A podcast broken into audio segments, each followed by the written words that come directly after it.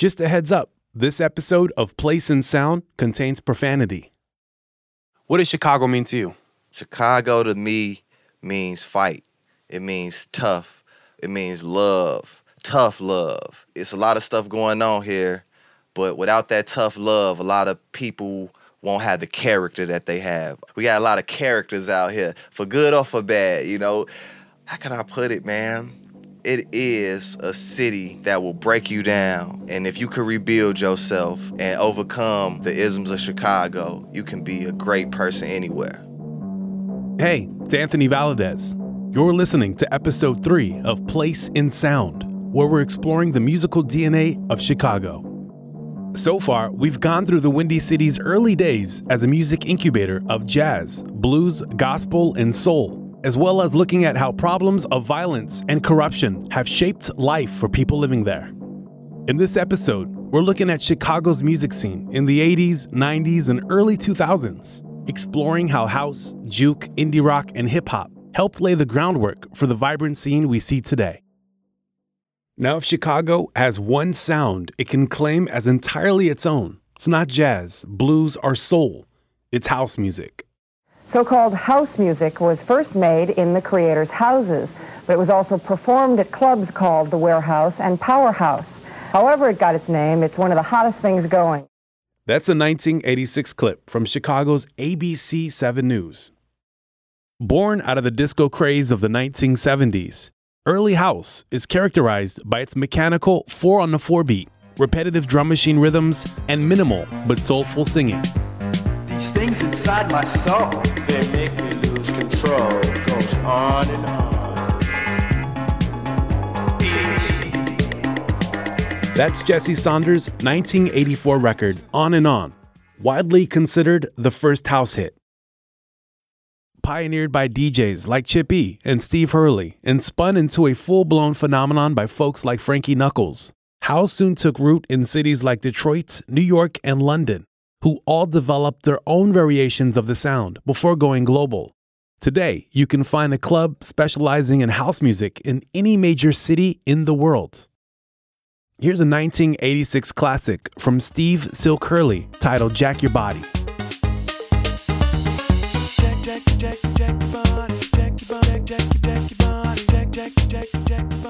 It's hard to overstate exactly how big house music was in Chicago in the 80s and 90s. My name is Arthur Turnbull, and I am the lead voice of the Music Snobs podcast. Arthur was born in Chicago, and he's lived here for the last 22 years. But between the ages of 8 and 28, he lived in the Bay Area. He recalls how, in the late 80s, the hip hop he was listening to on the West Coast hadn't yet made it to Chicago. Coming back, you know, in the summers, being influenced by different types of music, growing up in California, and being out here at that age, what I didn't realize was that Chicago wasn't about hip hop. Chicago was about house music. And I remember my cousin took me to a house party. I mean, I really just couldn't hang. Basically, I had no idea what was happening. And it hit me so hard because, you know, at that point, 88, this is like the golden age of rap music. I had Boogie Down in my tape deck. Uh, I, EPMD just came out. Eric B. and Rakim had their second album out. And it was fundamentally lost on these people.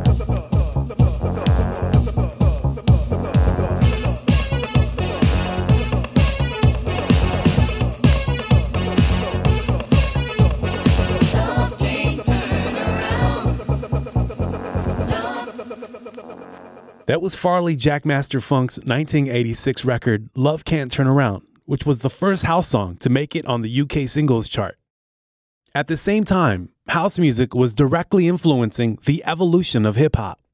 What I also learned later was that house music, Chicago music, directly influenced hip hop. The first so called house record that I had like heard thinking, oh, that's house music, was Girl I'll House You, off of Straight Off of Jungle from Jungle Brothers. Check this out. Girl, I'll house you. But that was nowhere close to what house music was. And they were like saying certain expressions wrong. House your body, house your body. No, it's jack your body. That influence continues today. Just listen to how Mr. Fingers' 1985 classic Mystery of Love and Barbara Tucker's 1994 song Beautiful People are sampled on Kanye West's 2016 track Fade.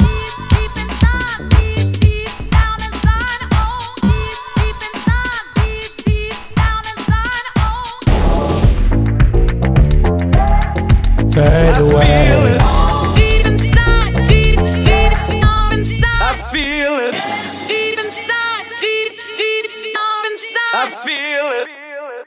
DJ Sneak is a legendary Chicago DJ and producer who emerged in the early 90s during the city's second wave of house music, alongside folks like Paul Johnson and Cajmere. Moving to Chicago from Puerto Rico at the age of 13, when he could barely speak English, Sneak gravitated to dance music in part because it was largely instrumental. And as he came of age, he began DJing himself. Chicago in the 90s was a discovery period for everybody. Mm-hmm. Everybody was discovering what you were able to accomplish or do musically in a city that's like filled with a lot of people who love to do the same thing. We were all pushing towards the music, mm-hmm. and music was the first thing. And when a record came out, you got so inspired, you went to the studio and you wanted to make a record. Yeah, yeah. And that was the bug with Chicago. Yeah. It was like, you're it. Check out DJ Sneak's 1993 track Work It.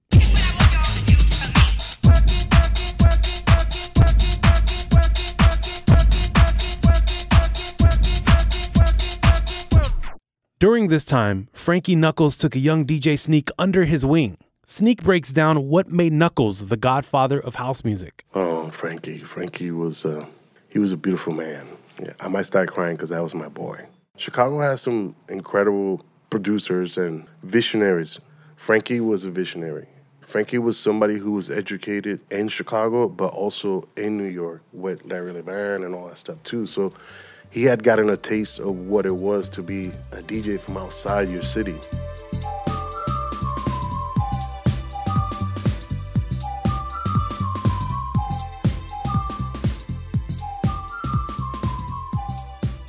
That's Frankie Knuckles' influential track, The Whistle Song. House music has spawned a number of waves and subgenres, but none are as distinctly and exclusively Chicago as the closely related styles known as juke and footwork, which came to life in the late 90s and early 2000s. I am DJ Spin, Teklife Records, Teklife Crew, global DJs, producers, dancers, influencers of culture. DJ Spin was born and raised in the south suburbs of Chicago, and alongside his best friend and mentor, the late DJ Rashad, he's one of the foremost pioneers of Chicago's juke and footwork scene. Growing up just down the street from Markham Roller Rink, where he still has his studio in his mom's basement, Spin remembers the music he heard as a kid. Back then, of course, a lot of JBs. James Brown was definitely, you know, running the skating rink. But once the skating was done, they had a disco to the side, a little disco that was still around from the 70s. And they turned that into basically the little party spot for the kids to go into. So we escaped for a little bit, probably 30 minutes, 40 minutes. Then they turned on that disco music. And man, it was basically you go in there, you'll hear some old school house at first. Here's No Way Back by Adonis. No way back and play. Boom, ch- boom, ch- boom, ch- boom, boom. And everybody start running in there. We start corralling up and getting everybody ready. You know, we didn't know what we was doing at the time. We was just copying the older kids, you know. Mm-hmm. It was people just jack dancing and stuff like that. It was that same roller rink where Spin and Rashad would play their earliest shows and introduce the juke sound. Now shake, now bounce, now pop, now drop,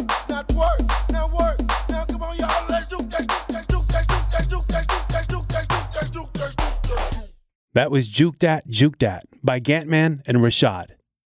Spin explains how the second wave house producers like Paul Johnson, DJ Sneak, and Cajmere, and the more raw and explicit sounds of ghetto house started the evolution that he and Rashad continued into the early 2000s.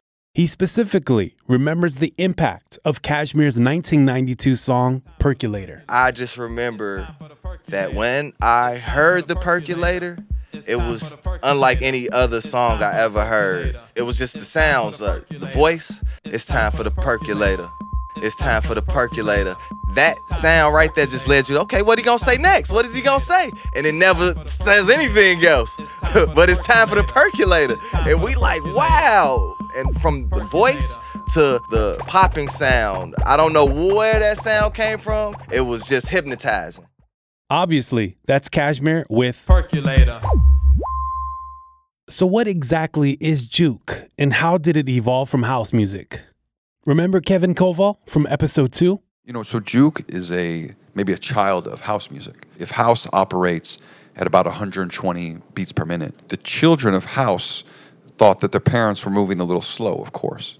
And so they saw what their parents did and you know some of those older dusty records they they're like okay well you know we could probably flip it a little bit different. And so they started to put the BPMs towards 160 and juke is a dance and a style of music that emerges then in the 90s So juke around 97, 98, it got coined not necessarily by a record label, but just by the people. We started saying the party was juking mm. or it's juking over there to describe that it, you know, the party's happening, it's going down. It- it's it's a good party in there when you say it's juking. Here's a cut from DJ Spin titled Bounce and Break Your Back. Bounce and break your back. Bounce and break your back. Bounce and break your back. You bounce so hard, you break your back, girl. Bounce and break your back. Bounce and break your back. Bounce and break your back. You bounce so hard, you break your back, girl. Juke is just as much a form of dance as it is music. And if you haven't seen it before, there's really nothing like it. You can hear and see Juke's influence on today's Chicago hip hop in the music videos for Joey Purp's Aw Shit and Towkio's Cleanup, both of which feature Chance the Rapper. With Juke comes the even more experimental footwork. One of the dances then that emerges in the juke scene or around juke music is a kind of very fast top rock lindy hop you know multiple iterations of a thousand diasporic dances rolled into what has come to be known as, as footwork I have a poem where I say it's like Michael Jackson on amphetamine, you know, like James Brown jumping double dutch. It's like it's just the feet move so quickly that you feel like you're watching a video that is sped up. Used to roll at the rink. We used to roll at the rink. Your big brother footwork. Your place is the juke. The rink was the place, but in that space and time, I was too young for you. That's Chance the Rapper with Juke Jam. Outside of the clubs and the house parties, the Chicago house phenomenon was connected by radio stations like WBMX, which played house music 24 7.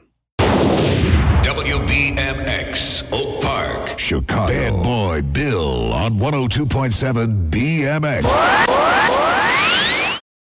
The amount of people who were really touched by these record stations at the time and the people who were playing the music, the first, I'm talking about Farley, Jack Master Funk, Mario Smoking Diaz, Kenny Jammin' Jason, Frankie Hollywood. These are old guys, like pioneers. Mm-hmm. Scott Silz, you know, like the first guys in the radio playing. And the radio was so strong that every kid in Chicago wanted to be somebody from the radio. And when it came to connecting the house scene during daylight hours, record stores were an essential gathering place for fans and DJs alike. The record stores for me were a school, a place of education. I wasn't only learning myself about what I can sample and whatever, I was also sharing that information with anybody that came through the store with interest. Eventually, I started working at record stores. I worked at three different ones in a period of eight years. One in particular, last one being Gramophone Records, which is really famous. My mission was to help every single person that walked through the store. Hmm. And if they came with a tape because they recorded on the radio, I would have a tape player, stop, play their tape, and be like, oh, yeah, I know what that is. There you go. Cindy Soto, who you met in the last episode, remembers Gramophone as a normal place to hang out with your friends after school. Well, it was small, but they had a DJ, you know, and it was just like you go and you dig for records and you meet your friends there and you bump into people. And it was like a normal space. You didn't think much of it. It's just, just gramophone.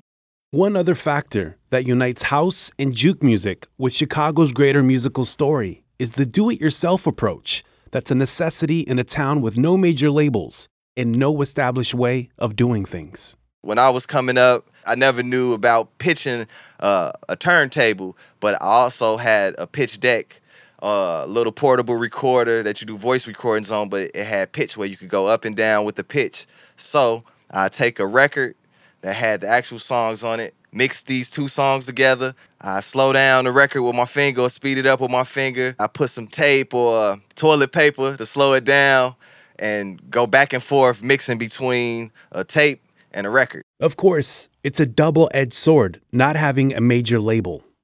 To not have a big record label controlling what we do, it's been an uphill battle, but it's a good thing. I could have signed a contract that had just had me in perpetuity for the rest of my life for some of the greatest stuff I ever made. So I, I, it's a gift and a curse. It's a it's a good thing and a bad thing. We never had major record labels in Chicago that dealt the music out, but we had Dance Mania. That was our biggest aspirations to have our name on a poster somewhere in the city, some flyers, and have a record on Dance Mania. That was like that was it right there.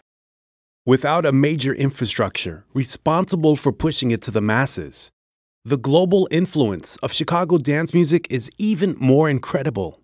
I went to Japan in 1995, first time, and when I went to a store, my my shit was there, man. Yeah, yeah. And that gave me like so much hope. Mm-hmm. 'Cause I was like, holy shit, I did this in my mom's basement. Yeah. you know? Yeah, yeah. And here's my record in a store in Japan. Yeah. That was a big thing, man. Here's Marshall Jefferson's house music anthem, Move Your Body, to take us into the break.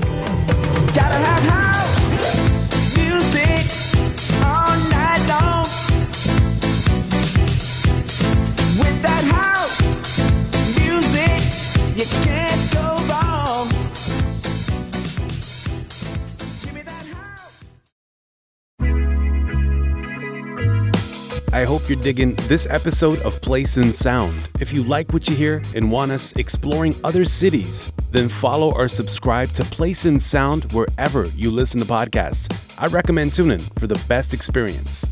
And to hear my full length interviews with DJ Sneak and DJ Spin, search TuneIn Conversation, available only on the TuneIn app. All right, let's get back to it.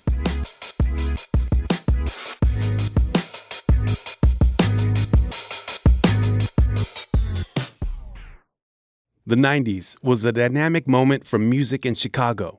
In addition to the dominant house scene, a vital jazz scene, and a young hip hop scene, Chicago was home to an elaborate rock community that exemplifies the city's experimental do it yourself ethos. My name's Ed Marzewski, and I call myself a successful failure.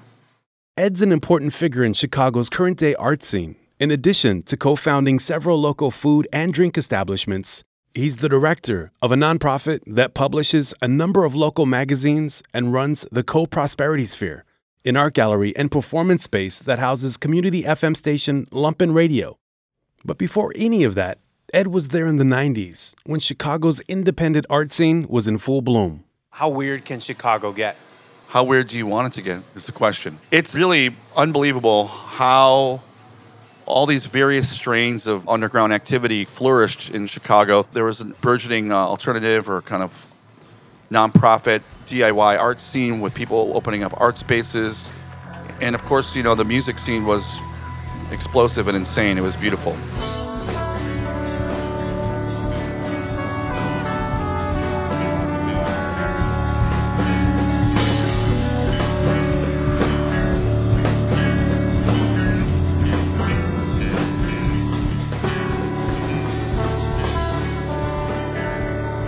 That's a piece of the title track from Tortoise's 1998 album TNT.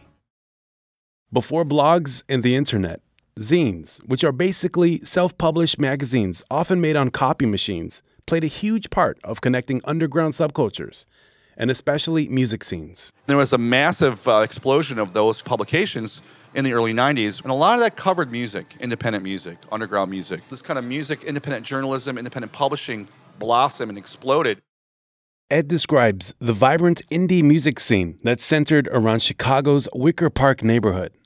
In the 90s, there's an incredible kind of secret history of what was going on in Wicker Park at the time. We had, you know, Drag City, Thrill Jockey, and some other independent labels here that were putting out incredible new forms of music that originated here, the so called post rock scene.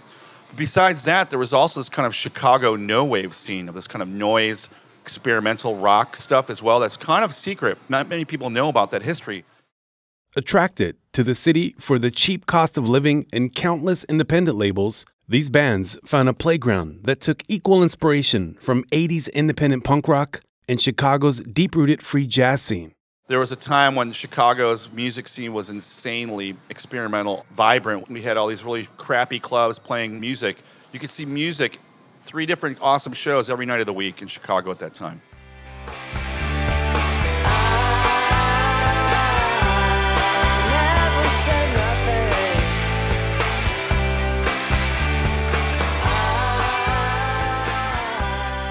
That's Liz song Never Said off her 1993 debut Exile in Guyville, which was inspired by her time in Wicker Park. Aside from commercially successful acts like Smashing Pumpkins, Wilco, and Tortoise, Chicago had some of the most experimental bands you could ever imagine. There was a band called Math that played on homemade instruments. Bobby Conn was like a rock, kind of groovy glam rock band. There was the Flying Luttenbachers, and that was just like a satanic metal noise freakout. Quintron created his own instruments. He's created a weather music machine where he gets the temperature and the precipitation outside and it creates warlock music. Lord of the Yum Yum, he would sing classical songs in a rap fashion. Just weird experimental weirdness, man. You would never have like one similar sound of music play at a show. It's always all over and weird as hell.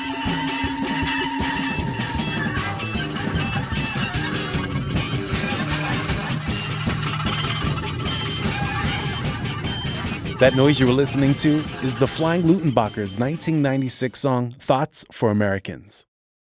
In the 90s, as house music maintained the attention of audiences and independent rock swallowed Wicker Park, hip hop's footprint in Chicago was small. Of course, you had hybrids like hip house, ghetto house, and freestyle music. But when it comes to the mainstream rap that was creating beef between the East and West Coast at that time, the third largest city in the nation was oddly silent. That being said, you had groups like Crucial Conflict, Do or Die, and Stony Island, heard here on their 1996 cut, Slowly on the South Side. The train, the train maintains my synapses with electrical sparks from the third rail. It sails like a ship, slowly on the south side, breaking off chips from the tooth of the tour guide. And early on, you had pioneering MCs like Tongue Twister, better known today as Twista. Here's Arthur Turnbull. Tongue Twister was doing his thing in 87, 88. The boy wound up in the Guinness Book of World Records for being the fastest rapper alive. Then, doing a style that was literally 10 to 15 years ahead of its time. You can hear those skills on Twista's 1992 track Running Off at the Mouth. Running, my lips are cunning, vocabulary is stunning, son of a gunning. I'm making it water, making it fun, and taking my gun and loading. Exploding, causing harm, popping and dumping the bomb, breaking it down like imam. So be calm, cause see I'm capable, no mistake, won't make it unbreakable, breakable, able to hook 'em like cable. In my research, I also learned a little known fact that Da Brat and Ludacris both grew up in Chicago before moving to Atlanta to make it big. The first rapper to break outside of the city in a real way was the Southside MC. Today, you know him as Grammy, Oscar, and Emmy Award winning artist Common.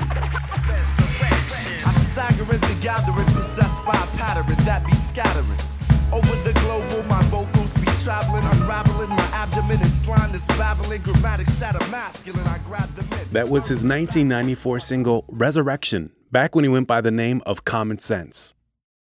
With his sharp lyricism and syncopated cadence, Common almost single handedly put Chicago hip hop on the map with his 1992 debut, Can I Borrow a Dollar, which features a photo of him in a White Sox hat holding the word Chicago between maps of New York and Los Angeles.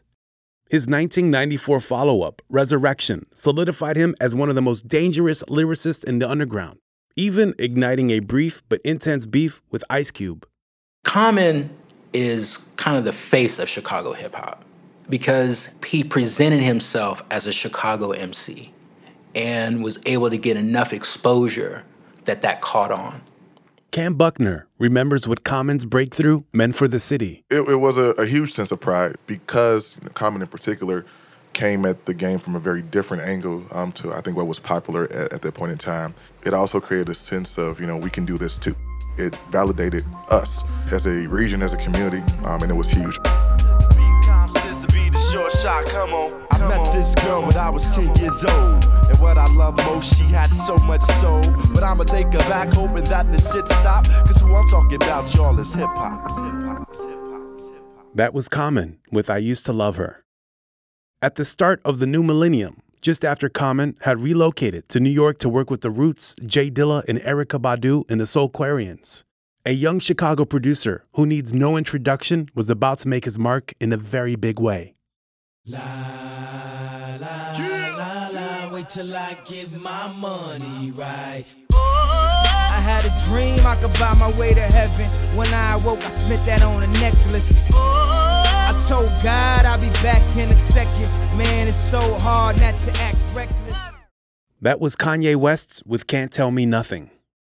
In addition to being one of the biggest icons on the planet, Kanye West has had a game changing impact on hip hop, which you can find entire podcasts dedicated to. Here are a couple clips from conversations I've had with Chicago artists Cam Obi and Joey Purp. Kanye, like one of my favorite producers. We're all like students of him.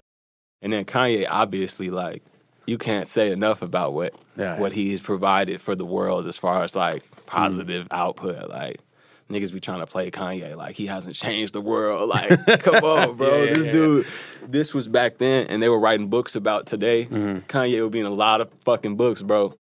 Arthur Turnbull met Kanye back when he was still ghost producing in his mother's townhouse in the south suburbs of Chicago. I met Kanye in his bedroom, but he was totally distracted because he sat at a workbench facing a window in his bedroom, and nobody rocked harder to Kanye's beats other than Kanye. Nobody could best Kanye on, dude, this beat is hitting. And in my mind, I'm like, okay, this dude is gonna be a star. I mean, he's gonna he's gonna make it because he believes in himself more than all of us collectively believe in him. You know what I mean? And I'm saying that to illustrate how it was Kanye's drive and rational or irrational belief in himself that made him successful, that made him have the audacity to say that Chicago is a hip hop hub, a central location for hip hop. The third hero of Chicago hip hop, who we have to mention, the man behind the curtain, if you will, is producer No ID, who, before producing recent classics for the likes of Jay Z and Vince Staples, was responsible for Common's first three albums and for mentoring Kanye at the very beginning. Kanye and Common's breakthroughs finally planted a flag in their city's soil as a national base for hip hop, and it provided a roadmap for the next generation, including rising Chicago R&B artist Ravyn Lenae. but I think that they were like the first to show people of color that like you can come from the hood mm-hmm. and do great things. Kanye was able to really establish Chicago as a hip hop hub in the same kind of way that Atlanta was a hip hop hub between Organized Noise and Jermaine Dupri. How Houston was a hub with J. Prince. As huge as Kanye and Common's success was for Chicago hip hop, it came at a price for the city's local rap scene. Remember how jazz artists like Louis Armstrong and Sun Ra got their start in Chicago only to be drawn away to the coasts? That's also the story of hip hop in Chicago. Well, if Chicago is such a rich musical foundational city, how come we're still discovering all these things about Chicago, right? And the answer to that comes with musicians leaving Chicago and needing to leave Chicago in order to be successful. And that really is indicative of hip hop in Chicago. You know, Maurice White is an excellent example. With his brother Verdine, founded Earth, Wind, and Fire and then it became this international phenomenon. But it's all Chicago music. But you don't really know that because you think Earth, Wind, and Fire is in LA because they're making their records in LA. Well, no, they are, but they're not. Well, what's LA have that Chicago doesn't have? What's New York have for jazz musicians that Chicago doesn't have? Opportunity and resources. While you can't blame these artists for taking opportunities that don't exist in her hometown, this exodus of the city's top talent has been a major blow for the scenes they left behind. I mean, Common went to Brooklyn in, in the early 90s, you know, damn right near after Resurrection. And that left a hole in the city because he was an integral part of Chicago's emergent hip hop community, and he had success and took that success elsewhere. It hurt the community. And every time somebody moves, and particularly somebody with the weight of Kanye, who arguably has a greater weight than Common ever did in that way, there's an immense vacuum because nobody's there anymore that can be able to take somebody, put them on their back, and, and carry them forward. Kanye, I remember him passing out beat tapes and trying to get on in the same similar era. And once he, you know, then kind of packed up his stuff, went to New York, then went to LA, you know, it also hurt the community. We've seen that time and again outside of the genre of hip hop. We've seen Chicagoans in, in different disciplines get on and then move on. Hmm. And I think, you know, some, some of the, the best and brightest have been sucked to the culture industries and the, and the power of the lure of the money that exists uh, on the coast.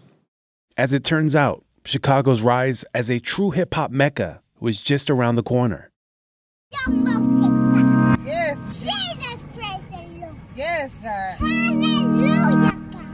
Trying to keep my faith. We on a ultralight beam. We on a ultralight beam. This is a God dream. This is a God dream.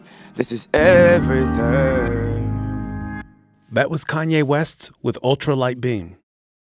Before we get out of here, I have to give it up for one Chicago rap hero who has never left this city and who stands out to me. And not just because we randomly bumped into him on the street when he was throwing a cheeseburger into a trash can. Yeah, I'm Sharkula. Yeah. S H A R K U L A, aka Alligator Booty, aka Thingamajiggy, aka Cumber Jack, uh, aka City Sponge, aka Cherry Muffin Lover. Known by many names, Sharkula is a local legend. And as two graffiti writers standing nearby put it, If, if you're from Chicago and you don't know who Sharkula is, you're, you're, you don't, you're not from here. Self releasing at least 35 projects since the year 2000, the bushy, bearded backpack rapper has for the last 20 years or so wandered the streets of the city, talking to people and selling his music. He's also appeared on the Hannibal Buress podcast. He's been written about in Forbes, and he's the subject of a full length documentary titled Diarrhea of a Madman. Here's his song, School Fools. Here we are. Brrr. Fabulous, slutty mermaid,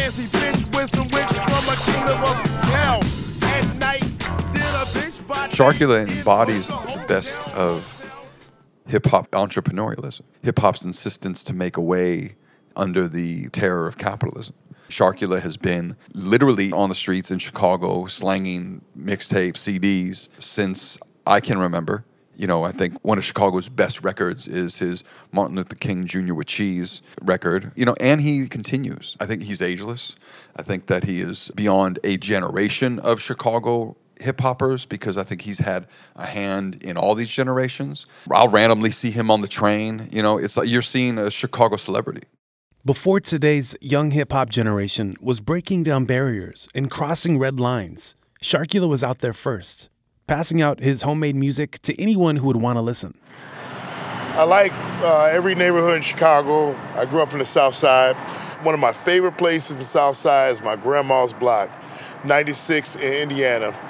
All of us would gather up either on the train or in the whip, aka the car. We go up northwest or far south or wherever and just dance and meet people and realize that there was more to life than just that block.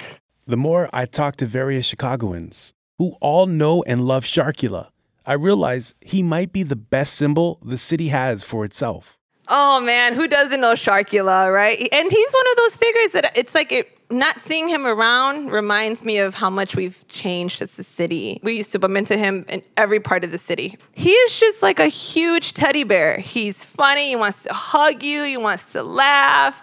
He embodied what I think all of us were at the time, right? We were discovering ourselves and trying to like build this art and support local artists and be accepted for who we are and how we were raised and, you know, feel welcomed in our own city. Like he didn't care where he'd go, who he talked to, who he, you know, like it's just an amazing human being. Willery in the mix, belly jurgling, word it gets around. about people respect one another. Offbeat Rolls Royces, not my top choices. Nicest, better spices. Word of mouth, he's always got. That's Sharkula on Church's Chicken. On the final episode of Place and Sound, we get to the heart of today's bubbling rap scene, exploring the music, community, relationships, and politics of the artists repping the city and changing the hip hop game as a whole. Place and Sound is created by TuneIn and hosted by yours truly, Anthony Valadez. Our executive producer is Charles Raggio. The podcast is written by Ryan Pinkert and produced by Jenner Pasqua. Sound engineered and edited by Kevin Karugian, with additional support from Frank Espar and Andrew Broadhead.